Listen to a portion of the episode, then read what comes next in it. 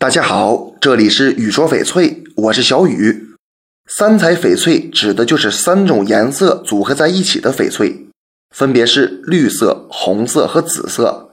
所以福禄寿也是大家比较喜欢的一种。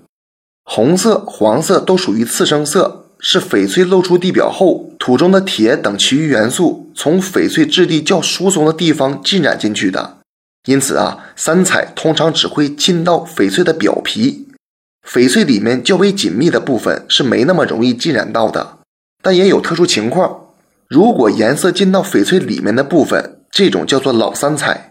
翡翠是历经漫长的时间和复杂的地质变化才形成的，带色的更是难得。通常带色的翡翠都要贵出很多倍，有翡和翠两种颜色的已经很稀少了，如果再加上紫或者白色，那就更罕见了。三彩手镯颜色种水好点的，价格都比较高，一般的几万块；颜色种水再好点的几十万，创意雕工好的可以达到几百万。之所以名贵呀，不仅仅在于稀有，而是多种色系在一块料子上，具有更好的可塑性和想象发挥空间，具有更好的观赏空间。